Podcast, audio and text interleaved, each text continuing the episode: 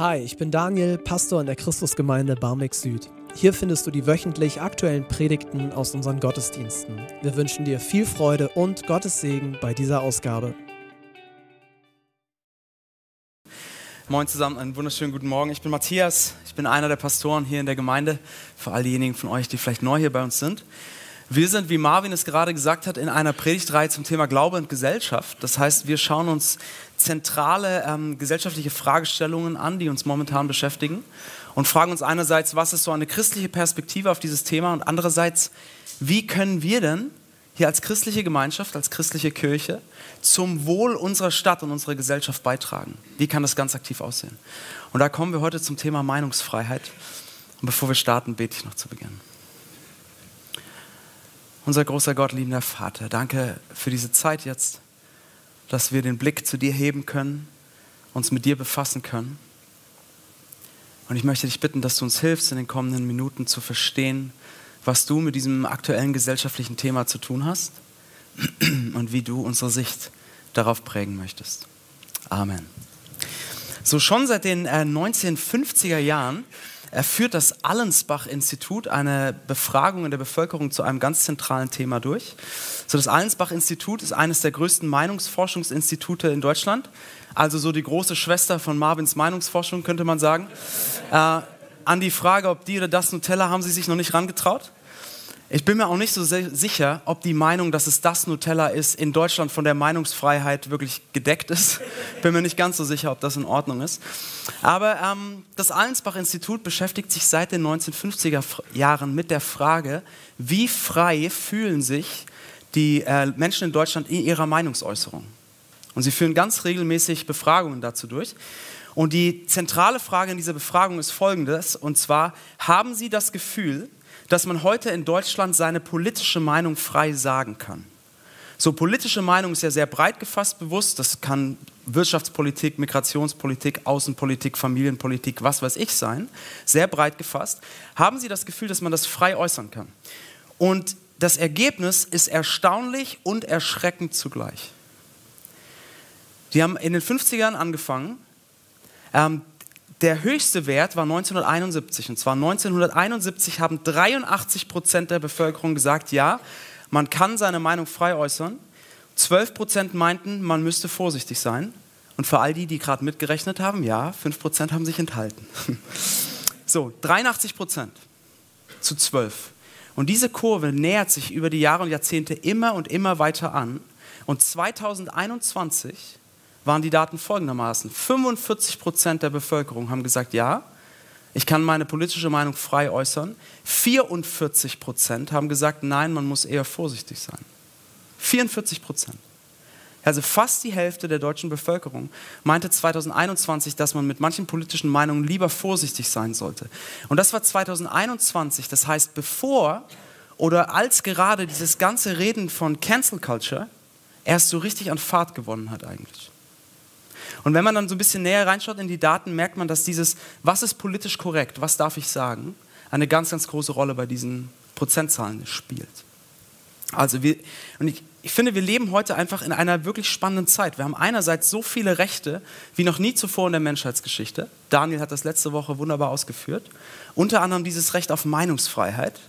Und auf der anderen Seite leben wir in der Zeit von Online-Shitstorm, Cancel Culture, äh, wie Alexander Grau, der Journalist es genannt hat, einer Empörungskultur. Und wir fragen uns, wie navigieren wir dieses Recht auf Meinungsfreiheit eigentlich? Wie gehen wir damit eigentlich um? Absolut aktuelles Thema. Und ich glaube, ein Thema, das uns in den nächsten Jahren noch sehr, sehr stark gesellschaftlich beschäftigen wird. Und deswegen glaube ich, dass es total wertvoll ist, sich einmal zu fragen, jetzt hier in einem Gottesdienst, was ist denn eine christliche Perspektive auf diesen Wert der Meinungsfreiheit? Oder anders auch, was ist ein christlicher Umgang mit Meinungsfreiheit? Und ich möchte das gerne mit euch anschauen, ganz egal, ob ihr sagt, ja, ich bin Christ und ich komme aus so einer christlichen Perspektive, oder ihr sagt, ich schaue mir das ganz neu an, so den christlichen Glauben. Lasst uns mal entdecken, was eine christliche Perspektive auf dieses Recht ist, okay? Und ich möchte gerne mit euch in drei Gedanken über Meinungsfreiheit nachdenken. Nämlich einerseits, warum Meinungsfreiheit so wertvoll und so wichtig ist, der Wert von Meinungsfreiheit. Dann, wie Meinungsfreiheit heute herausgefordert ist, die Herausforderung und schließlich die Kraft für Meinungsfreiheit, wie wir im Glauben eine Perspektive finden, um mit Meinungsfreiheit gut umzugehen. Okay? Lass uns das einmal anschauen. Wir steigen einmal rein in dieses, der Wert der Meinungsfreiheit. So, bevor wir überlegen können, was eine christliche Perspektive auf Meinungsfreiheit ist, müssen wir uns klar machen, was wir damit eigentlich überhaupt meinen. Was meinen wir mit Meinungsfreiheit? Ja? Meinungsfreiheit ist nämlich nicht, ich kann einfach immer alles sagen, was ich will, sondern es ist komplexer als das. So, Meinungsfreiheit ist, wenn wir in die Menschheitsgeschichte schauen, ein sehr moderner, ein sehr neuer Wert oder ein sehr neues Recht, könnte man sagen. Wir machen jetzt ein bisschen politische Bildung, die ersten Minuten, okay? Ich hoffe, das ist in Ordnung für euch. Ich habe einiges gelernt in der Vorbereitung. Ich hoffe, ihr auch. Ähm, Gesetze zum Thema Meinungsfreiheit gab es zuerst Ende des 18. Jahrhunderts erst, nach der Französischen Revolution und dann in Amerika in der Bill of Rights. In Deutschland gab es in der Weimarer Verfassung einen ersten Artikel zur Meinungsfreiheit, Artikel 118. Aber die Weimarer Verfassung sah noch vor, dass im Krisenfall auch die Grundrechte der Bevölkerung ausgesetzt werden können. Und genau das ist dann geschehen zur Zeit des Nationalsozialismus, dass dieses Recht auf freie Meinungsäußerung ausgesetzt wurde.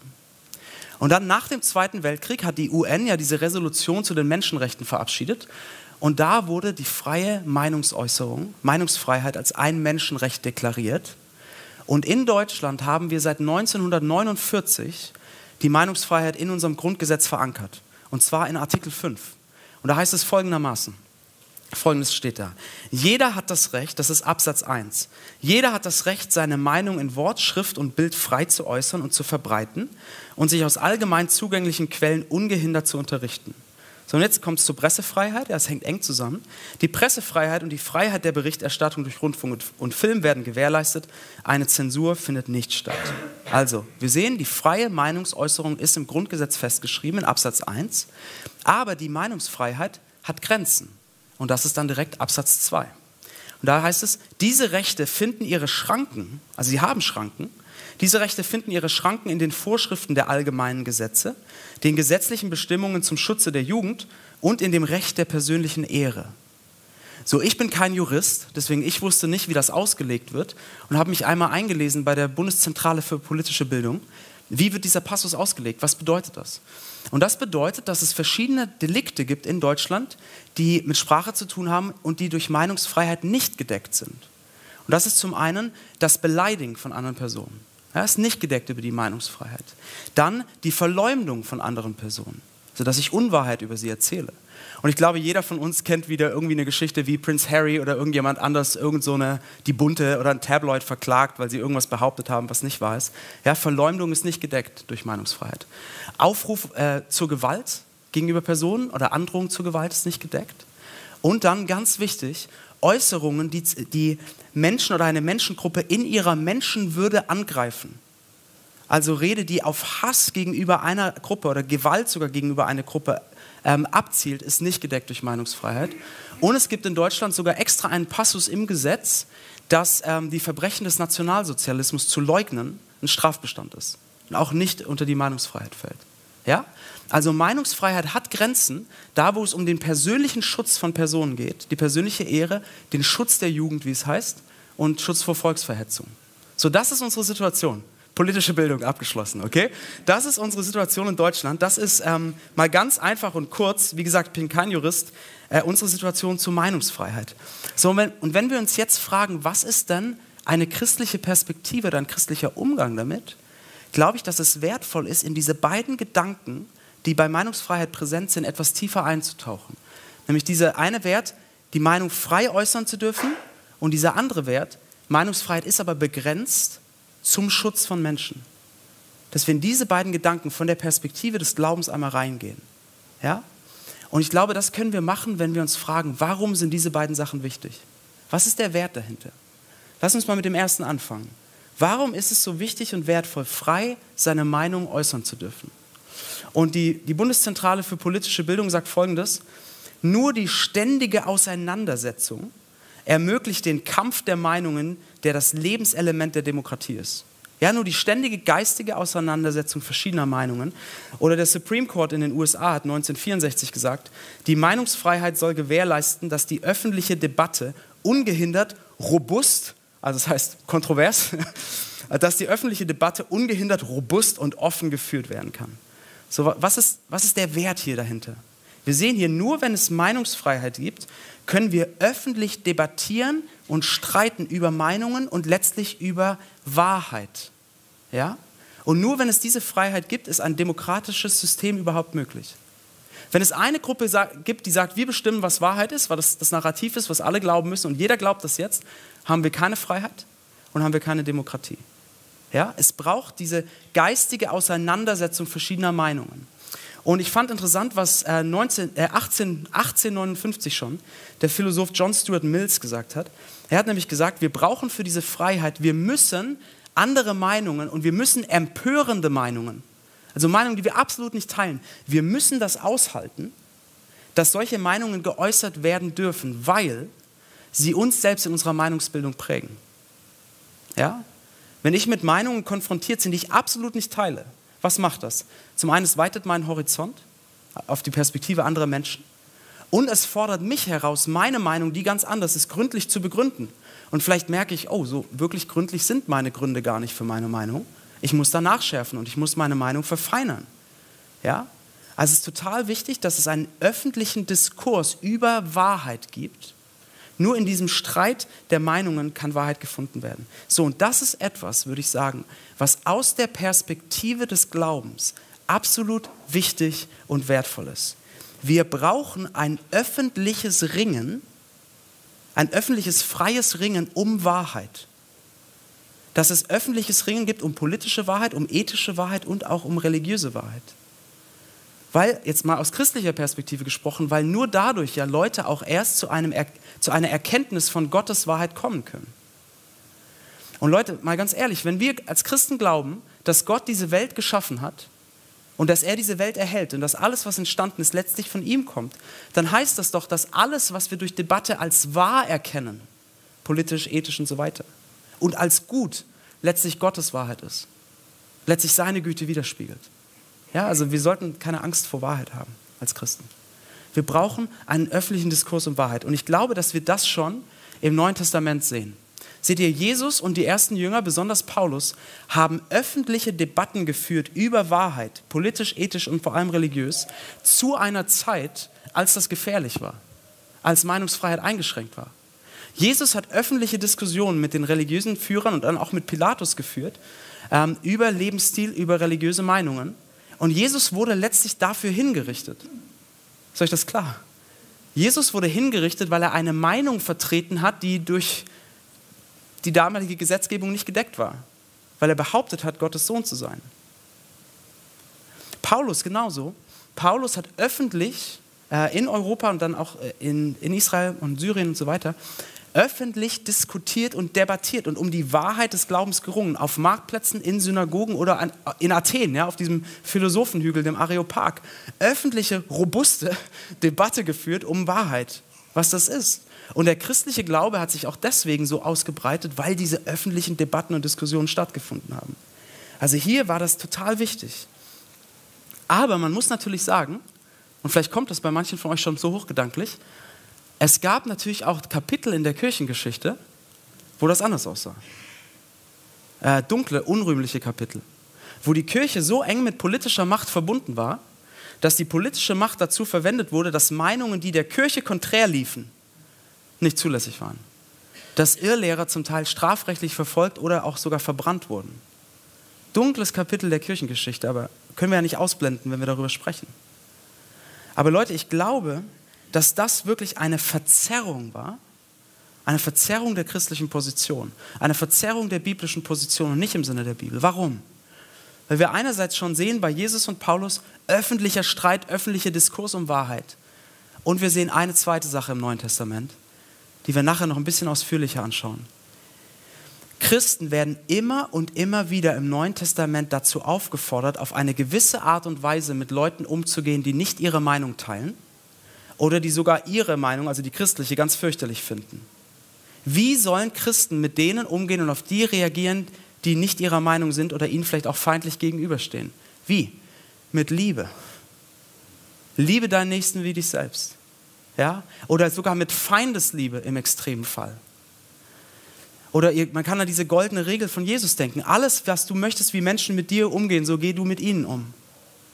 Leute, wenn wir das als Grundlage nehmen und wir sehen das später nochmal ausführlicher, diesen Gedanken der Nächstenliebe, dann heißt das doch, ich kann Leuten mit anderen Meinungen nicht mundtot machen oder versuchen, sie aus dem Diskurs zu verdrängen, sondern ich werde versuchen, ihnen mit Liebe zu begegnen und meine Position mit Liebe zu vertreten. Ja? So, ich glaube, hier haben wir wirklich ein biblisches Fundament, das sehr stark ist für ein öffentliches Ringen um Wahrheit. Und deswegen, wenn wir jetzt zu uns heute kommen, 2023 Hamburg, ich glaube, wir sollten als Christen in einer säkularen, pluralen Gesellschaft wie unsere, wir sollten stark für Meinungsfreiheit eintreten und uns dafür stark machen, dass ein öffentliches Ringen, eine öffentliche Debatte um Wahrheit stattfinden kann.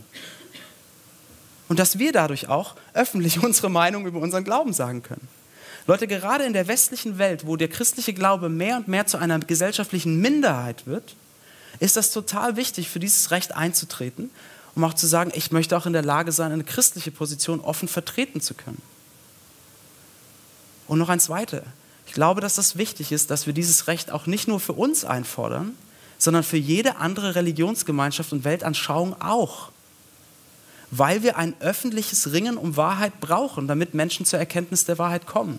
Das heißt, es sollte bitte nicht so sein, falls irgendwie mal öffentlich diskutiert wird, dass einer anderen Religion, vielleicht im Islam oder wie auch immer, öffentliche Meinungsfreiheit eingeschränkt wird, dann sollte man als Christ nicht denken, ah oh, super, weil dann ist die christliche Position ja präsenter. Bitte nicht. Wir brauchen diese Freiheit. Wir brauchen das Ringen um Wahrheit, dass Wahrheitssysteme verglichen und debattiert werden können. Und wenn wir glauben, dass unser Gott die Wahrheit ist, dann müssen wir davor keine Angst haben. Ja? Also ich glaube, das ist zu diesem ersten Gedanken. Die Freiheit der Meinung für den öffentlichen Diskurs um Wahrheit ist wichtig. Aber wisst ihr was? Auch das Zweite, dass Meinungsfreiheit Grenzen hat, motiviert durch den Schutz von Menschen, motiviert durch Barmherzigkeit gegenüber den Schwachen. Ich glaube, auch das ist aus Perspektive des Glaubens total wichtig. Seht ihr, wir finden in der Bibel natürlich keinen Passus oder keine Abhandlung zur Meinungsfreiheit. Dass Jesus mal sagt, ach übrigens, zur Meinungsfreiheit wollte ich noch sagen, folgende, fünf, folgende drei Punkte. ähm, ja, weil der, das Recht der Meinungsfreiheit natürlich viel, viel später entstanden ist. Aber wir finden in der Bibel wiederholt im Alten und Neuen Testament Anweisungen dafür, wie Christen oder Menschen, die, die ihr Leben an Gott ausrichten, mit ihrer Sprache umgehen sollen. Nämlich auf eine Art und Weise, die nicht von Hass und Verleumdung und Lüge geprägt ist, sondern davon, Menschen zu stärken. Seht ihr zum Beispiel in Sprüche 10, Altes Testament, 3000 Jahre alter Text heißt es, wer Hass verdeckt, hat Lügen auf den Lippen und wer Verleumdung ausstreut, der ist ein Narr. Wo viele Worte sind, da geht es ohne Sünde nicht ab. Wer aber seine Lippen im Zaum hält, ist klug. Das gerechten Zunge ist kostbares Silber. Das gerechten Lippen erquicken viele. Seht ihr das? Sein Umgang mit Sprache, der gegen Hass ist, gegen Verleumdung, gegen die Unwahrheit und dafür Menschen zu erquicken und aufzubauen durch die Wahrheit. Genauso Epheser 4, Neues Testament. Da schreibt Paulus, kein böses Wort darf über eure Lippen kommen. Vielmehr soll das, was ihr sagt, gut, angemessen und hilfreich sein. Dann werden eure Worte denen, an die sie gerichtet sind, wohltun. Auch hier wieder ein Umgang mit Sprache, der nicht zerstört, sondern aufbaut. Und natürlich ganz bekannt die zehn Gebote. Ja? Du sollst kein Falschzeugnis reden wider deinen Nächsten. Gegen die Unwahrheit, gegen Verleumdung, gegen das bewusste Schädigen von Menschen durch Sprache. Und deswegen glaube ich auch dieser zweite Gedanke, dass Sprache geregelt ist auf eine Art und Weise, dass der Schutz der Schwachen und die Barmherzigkeit den Schwachen gegenüber präsent ist, ist total wertvoll aus christlicher Perspektive. Also, was können wir festhalten? Ich glaube, aus christlicher Perspektive ist Meinungsfreiheit ein ganz wertvolles Gut. Wir brauchen das öffentliche, kontroverse Ringen um Wahrheit. Wir sollten uns für Meinungsfreiheit, für verschiedene Meinungen einsetzen, auch wenn das bedeutet, dass Meinungen vertreten werden, die unsere christliche Meinung doof finden. Es braucht den Diskurs. Und das Zweite, wir sollten mit Sprache auf eine Art und Weise umgehen, dass Menschen aufgebaut und ihnen nicht geschadet wird. Ja? So, und ich glaube, damit haben wir eine biblische Basis, eine christliche Basis, um heute gut mit, und das ist unser zweiter Punkt, gut mit den Herausforderungen von Meinungsfreiheit umzugehen. Lass uns da mal weitergehen unsere Herausforderung für Meinungsfreiheit. Ihr habt die ähm, Zahlen vom Allensbach-Institut vorhin gehört, wie die Kurve sich annähert. Ähm, und es gibt neben diesen Zahlen immer mehr Journalisten, Philosophen, Forscher, die ähm, darüber sprechen, dass sie finden, dass Meinungsfreiheit in Deutschland herausgefordert ist. Sie sagen alle, versteht mich nicht falsch, sie sagen alle, das Recht auf Meinungsfreiheit ist intakt in Deutschland, müssen wir uns keine Sorgen machen, ja. Aber in der öffentlichen Wahrnehmung ist es herausgefordert. Und ich würde jetzt mal ganz vereinfacht, das ist wirklich jetzt vereinfacht gesagt, dass die Meinungsfreiheit von zwei Perspektiven herausgefordert ist gerade. Und diese beiden Perspektiven haben mit diesen beiden Aspekten zu tun, mit dieser freien Meinungsäußerung und der Eingrenzung aus Schutz und Barmherzigkeit Menschen gegenüber.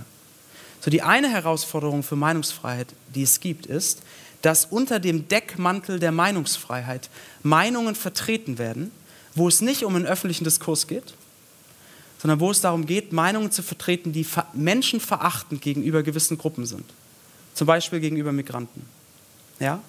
wo wirklich eine Art und Weise Stimmung betrieben wird, wo es nicht um ein Ringen nach Wahrheit geht, sondern Bestimmung betrieben wird und die legalen Grenzen der Meinungsfreiheit ausgetestet werden, um einen gewissen Hass zu verbreiten.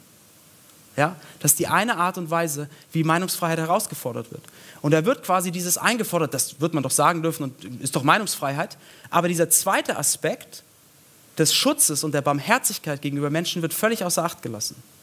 Das ist die eine Herausforderung. Die zweite Herausforderung, die wir gerade erleben bezüglich Meinungsfreiheit, ähm, ist eine Herausforderung, die gerade sehr viel diskutiert wird, gerade in den letzten Monaten, unter dem Stichwort Cancel Culture. So, worum geht es da? Was zunehmend wahrgenommen wird, ist, dass, es, ähm, dass der öffentliche Raum um manche Themen, manche politische Themen oder manche ethische Themen wirklich zu debattieren, dass dieser Raum zum Teil sehr eng wird und sehr verengt wird.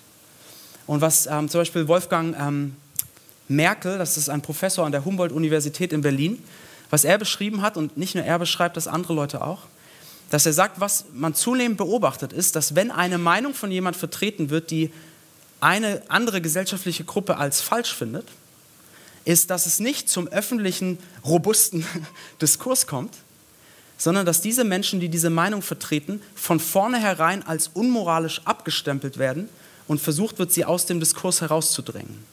Wolfgang Merkel sagt hier Folgendes. Er sagt, dann wird der Opponent häufig zum Feind und er wird als moralisch nicht zulässig erklärt, sondern das sind dann die Rassisten, die Fremdenfeinde, das sind die Sexisten. Und in dem Moment schließe ich die anderen aus dem Diskurs aus. So, damit keiner mich falsch versteht. Er meint nicht, und ich meine das auch nicht, dass Sexismus oder Rassismus in Ordnung wäre. Ja? Bitte nicht irgendwie so verdreht verstehen. Sondern was er sagt, ist, dass, wenn jemand eine Meinung vertritt, die einer gewissen gesellschaftlichen Gruppe nicht passt, dann wird diese Person anhand von solchen Labels von vornherein abgeurteilt. Das ist ein Rassist, ein Sexist, äh, Transphob oder was auch immer. Ja? Und damit wird die Person aus dem Diskurs entfernt. Es wird quasi gesagt, so eine Person sollte keine Plattform haben für ihre Meinung. Und damit sind wir jetzt bei diesem Begriff Cancel Culture. So, worum geht es da? Bei Cancel Culture, es wird unterschiedlich verstanden, aber geht es im Prinzip darum, dass versucht wird, dass Leute, die eine Meinung vertreten, die für manche Leute dann als unmoralisch gilt, dass diese Personen quasi keine Plattform im öffentlichen Diskurs haben. Das bedeutet zum einen, dass versucht wird, äh, zum Beispiel Veranstaltungen zu verhindern, wo so eine Person spricht, oder es wird Druck auf die Veranstalter ausgeübt, dass die Person wieder ausgeladen wird. Oder nicht nur das, man versucht auch diese Person, äh, dieser, dieser Person jegliche öffentliche Glaubwürdigkeit zu entziehen und sie gesellschaftlich zu isolieren dass die Person, nicht nur ihre Meinung, sondern eigentlich auch die Person gecancelt wird. Ja? So, was passiert da? Seht ihr, bei der ersten Herausforderung von Meinungsfreiheit, der Hetze quasi, wird unter dem Deckmantel dieses Rechts auf Freiheit die Barmherzigkeit weggeschoben und vernachlässigt. Bei Cancel Culture passiert genau das Gegenteil. Cancel Culture legt einen ganz großen Wert, und da ist auch was wirklich Positives drin, muss man auch sagen, ja? legt einen ganz großen Wert und eine ganz große Empathie ähm, auf die Opfer ähm, von verbalem Missbrauch. Ja? Und es wird ein ganz großer Fokus gelegt auf die Gefühlswelt dieser Opfer. Dass gesagt wird, diese Worte richten Schaden an, das ist Hate Speech, das ist dieses und jenes. Und die, ähm, die Opfer und ihre Gefühlswelt werden aber so hochgehoben, dass die Freiheit des öffentlichen Diskurses eingeschränkt wird dass nämlich gesagt wird, so etwas darf nicht gesagt werden, es darf nicht gemeint werden. Und so eine Person, die so etwas vertritt, darf keine Plattform haben, darf nicht öffentlich vorkommen. Und was damit passiert wird, der öffentliche Diskurs wird eingeschränkt und ein wirkliches Ringen um Wahrheit und wie Wörter verwendet werden, kann nicht mehr stattfinden. Und das Ironische ist fast, dass während Cancel Culture ganz viel Empathie und Barmherzigkeit für die Opfer von verbalem Missbrauch hat, gibt es für die Leute mit gewissen Meinungen gar keine Empathie oder Barmherzigkeit, sondern es wird nicht debattiert, sondern die Person soll gecancelt werden. Okay? Also hier sind zwei Herausforderungen für Meinungsfreiheit, die wir gerade über die geschrieben wird, die wir erleben, dass entweder die Barmherzigkeit weggeschoben wird oder der öffentliche Diskurs eingeschränkt wird. Das ist die Zeit, in der wir leben in der wir leben. Und zum Teil erleben das auch Leute, die klassisch christliche Positionen vertreten, wie der Schutz von ungeborenem Leben oder gewisse sexualethische Themen, erleben auch diesen Druck äh, von Cancel Culture. So, und die Frage ist jetzt, was machen wir damit? Wie gehen wir damit gut um? Wie können wir in dieser Zeit, in der wir sind, diese beiden Werte von Meinungsfreiheit zusammenbringen, nämlich das Ringen um Wahrheit und die Barmherzigkeit Menschen gegenüber? Wie bringen wir das zusammen? Wie gehen wir damit um, wenn wir vielleicht Gegenwind bekommen für Meinungen, die wir vertreten? Wenn Leute vielleicht versuchen, uns zu canceln? Und wie gehen wir mit Leuten um, die eine absolut konträre Meinung zu uns vertreten? Wie machen wir das? Und wo finden wir die Kraft dafür? Das ist unser dritter Gedanke, die Kraft zur Meinungsfreiheit. Also wie können wir in einer Zeit von Shitstorms, Cancel Culture und absolut konträren Meinungen, wie können wir gut mit anderen Meinungen den Menschen umgehen?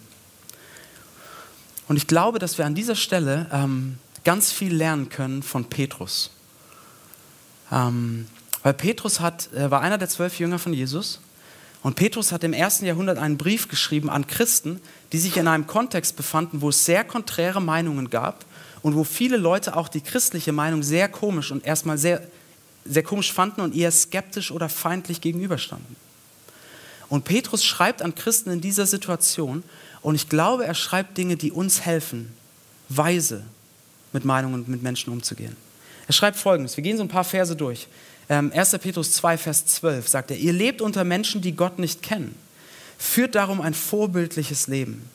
Sie mögen euch zwar verleumden und als Übeltäter hinstellen, doch wenn sie all das Gute sehen, das ihr tut, lassen sie sich vielleicht eines Besseren belehren. So, Petrus schreibt an die Christen damals, klar andere Situation als heute, aber er schreibt ihnen damals, ähm, es wird passieren, dass Menschen euch und eure Meinungen verleumden.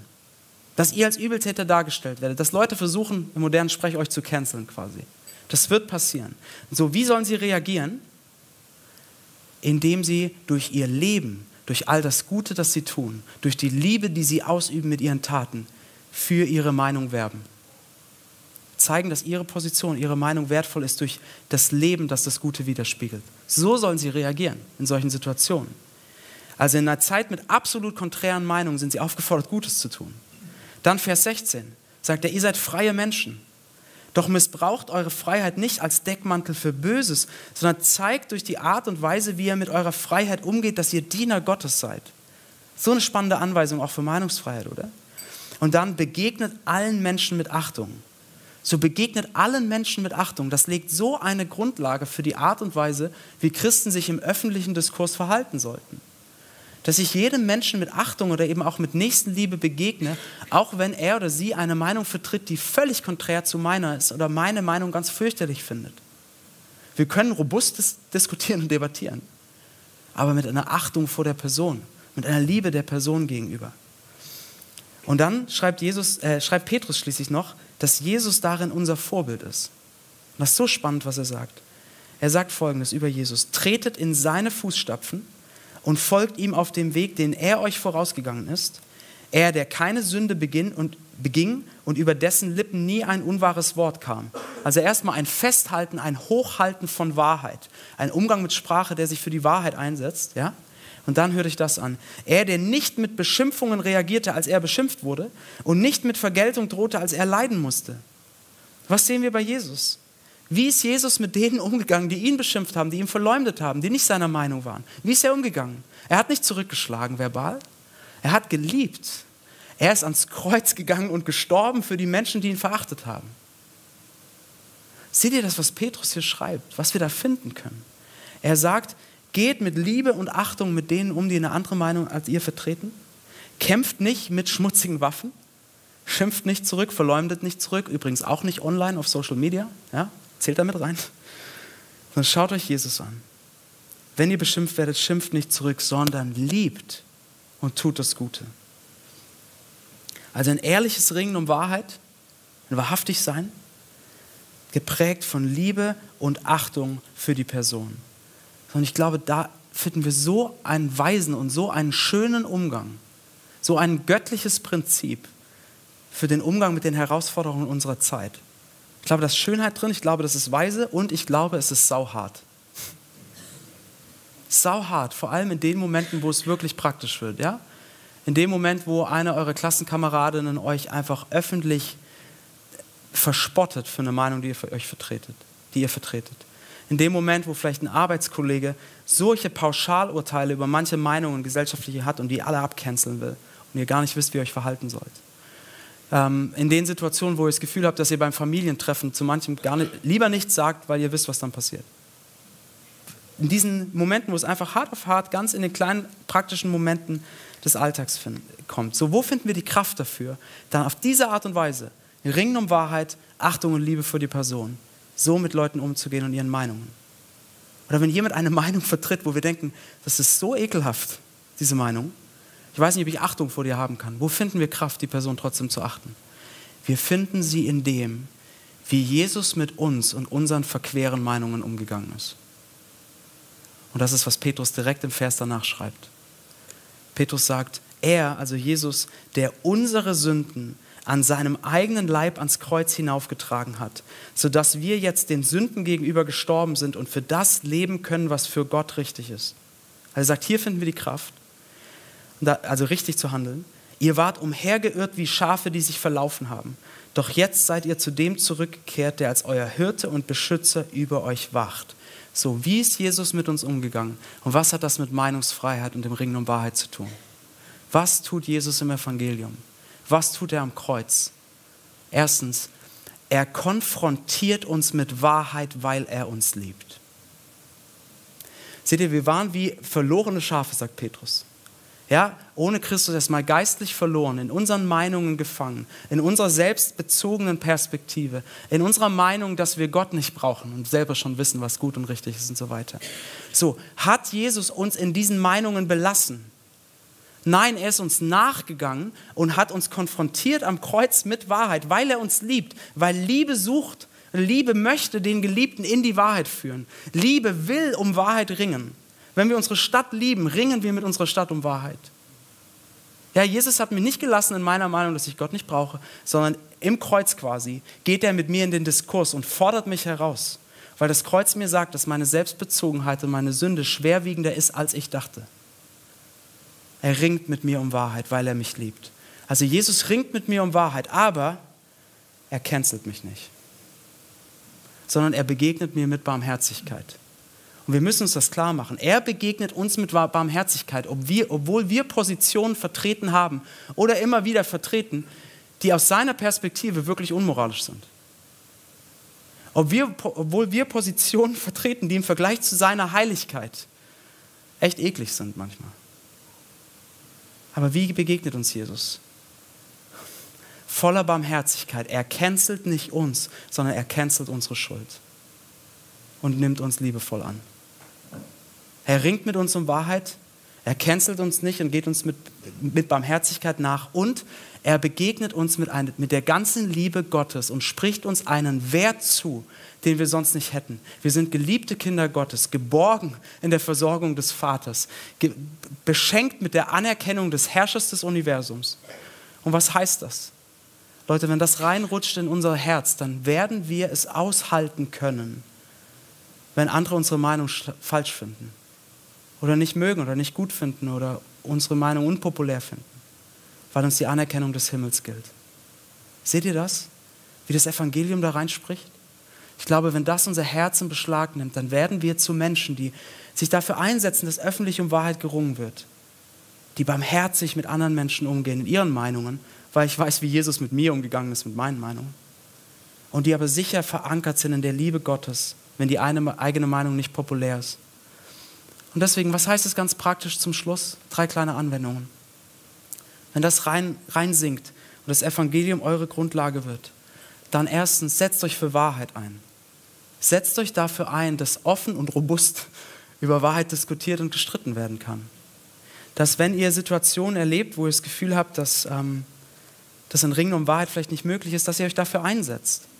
Dass auch wenn übrigens ein Freund mit euch über euren Glauben diskutieren will, dass ihr die besten Gegenargumente hört und zulasst und damit ringt.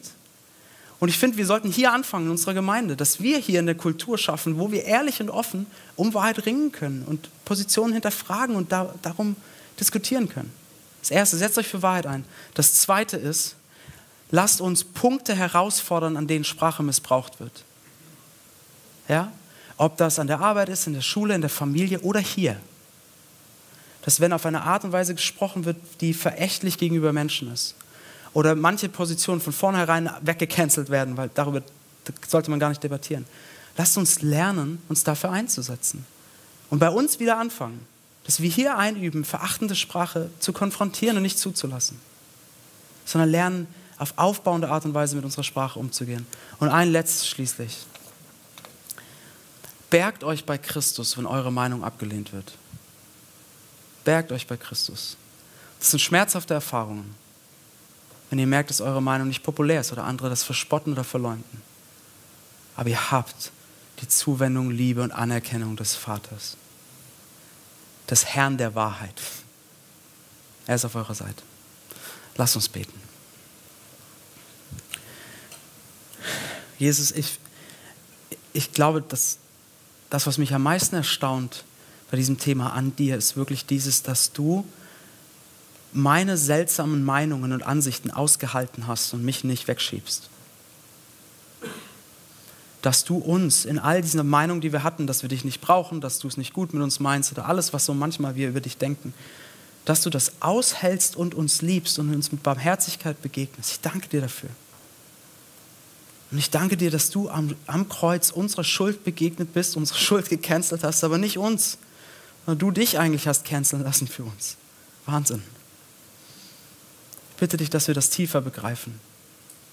Dass diese gute Nachricht tiefer in unser Herz, Herz hineinsinkt, damit wir Menschen werden und eine Gemeinschaft von Menschen werden, die hier das Wohl unserer Stadt sucht und die Menschen mit anderen Meinungen mit Liebe und Barmherzigkeit begegnet.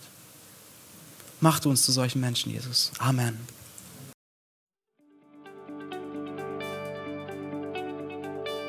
Das war's mit der heutigen Predigt. Wir hoffen, sie hat dir gefallen. Wenn du Hamburger bist, freuen wir uns, dich auch offline bei uns im Gottesdienst zu begrüßen. Mehr Infos findest du auf unserer Website unter cghh-bs.de. Wir freuen uns auf dich.